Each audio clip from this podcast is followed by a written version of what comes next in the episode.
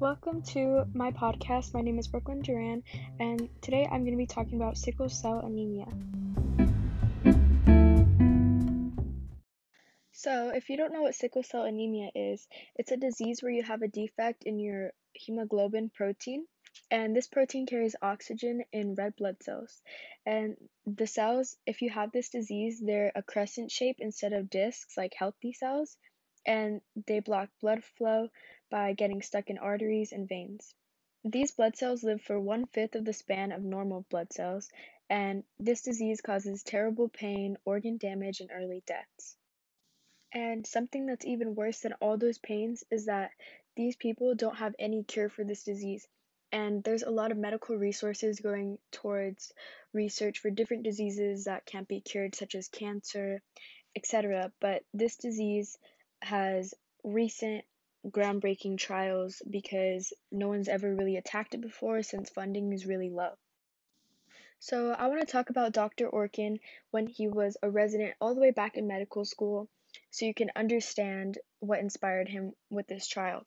So, when he was a resident, he would work with um, sickle cell patients, but he knew he couldn't do anything about it, and it was horrible for him. As a doctor who wants to help people, seeing them in pain in front of you, just lying on beds, and the only thing you could do was give them medicine for infections and to sedate them from their pain. But he knew he couldn't take the pain away or give them a cure. He didn't really know what to do, but a breakthrough came for him in 2008 because the cost of gene sequencing was getting a lot less. And like I said, funding in that department was really low and no one really worked on that. But since funding was so low, it now helped him to figure out which gene he needed to flip. The article that talks about this trial is called Trial Underway in US Uses CRISPR Gene Editing in People with Severe Sickle Cell Diseases. This article was written by Michael Nedelman and Manali Nigam by CNN Health and it was published in July 30th, 2019. So, to summarize this article, it is about a trial to help cure the disease by increasing a type of hemoglobin that makes it hard for cells to sickle, and this took place in the United States. And before I go any further into the research, I want to talk about how this relates to the course that we're taking, Honors Biology. So, the way it relates to this class is because this year in class we learned about sickle cell disease and hypertonic as well as hypotonic cells. And we also learned about genomes and genes. And the science behind the trial is that it actually edits your genome and modifies it. And they edit the DNA, then inject it back into the cell through a bone marrow transplant. Prior to this trial, there weren't ways to cure it, but there were some ways to help treat it, such as getting bone marrow from a matched donor. And the matched donor was likely a sibling. And it's sad to say, but most of the time, people with sickle cell disease, their parents will have another child in hopes that they're a match for the other kid to have a bone marrow transfusion. But only 15% of patients actually have a match. And if you have one kid with the disease, there's a one of four chance your other children will have it as well. So you can see how this um, one available treatment or help for it is pretty hard. So, the whole idea and inspiration behind the CRISPR gene editing is that scientists knew that when you're a fetus, there's a hemoglobin protein that helps to carry the oxygen from the mom's blood to the baby. And most of the time, that stops when you're born, but some people still have it as an adult and their whole life. And this is what they want to mimic or to use for sickle cell patients. And they figured out that the gene that needed to be blocked in order to keep making fetal hemoglobin was BCL11A.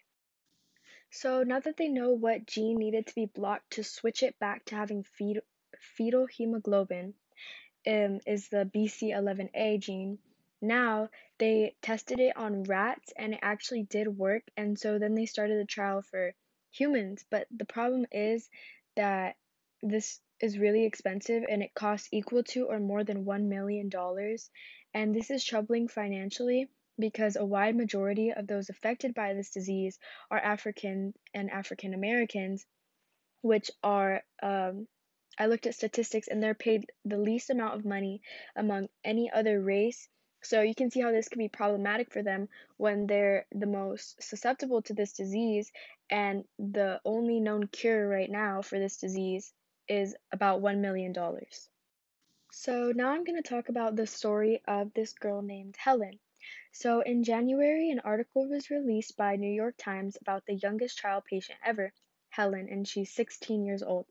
So she's been struggling severely with the disease and she has had many organs taken out. She's undergone multiple surgeries, and her parents even spent $90,000 to try and create an embryo that was a match for her to have a bone marrow transfusion from.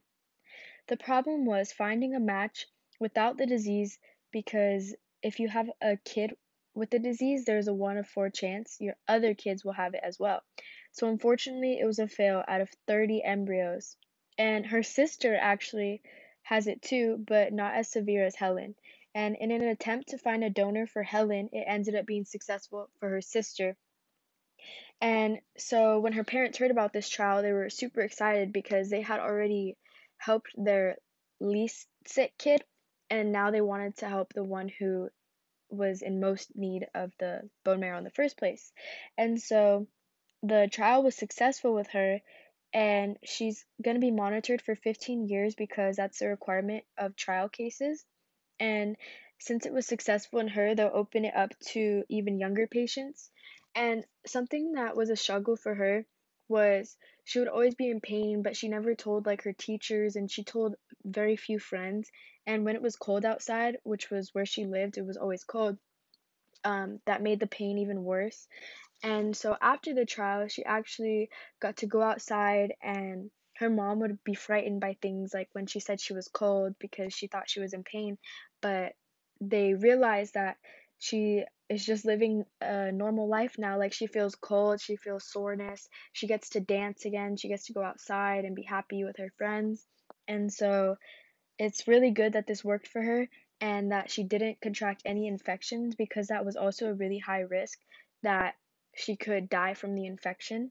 But they sedated her before the transfusion so she wouldn't get um, infected. To end this podcast, I want to leave you with a quote from a patient named Wasim Khan.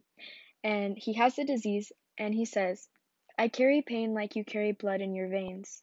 And what this means is that the disease is literally within his blood, his blood cells, and um, the pain is within his whole body because, of course, blood is in your whole body. And we have blood in our healthy blood in our bodies, most of us, and we take that for granted. And like Dr. Orkin, he experienced this um, pain in front of him and he got to see what it was like for them and he knew there was no cure but he grew up and he kept trying and even though there was no funding and stuff like that he kept trying and after multiple years he finally found a way. So if you think that you can help someone even if it seems impossible right now to keep pursuing it and to help people um, either scientifically I don't know, emotionally, however you want, but keep doing you and keep trying to help other people. Thank you for listening to my podcast.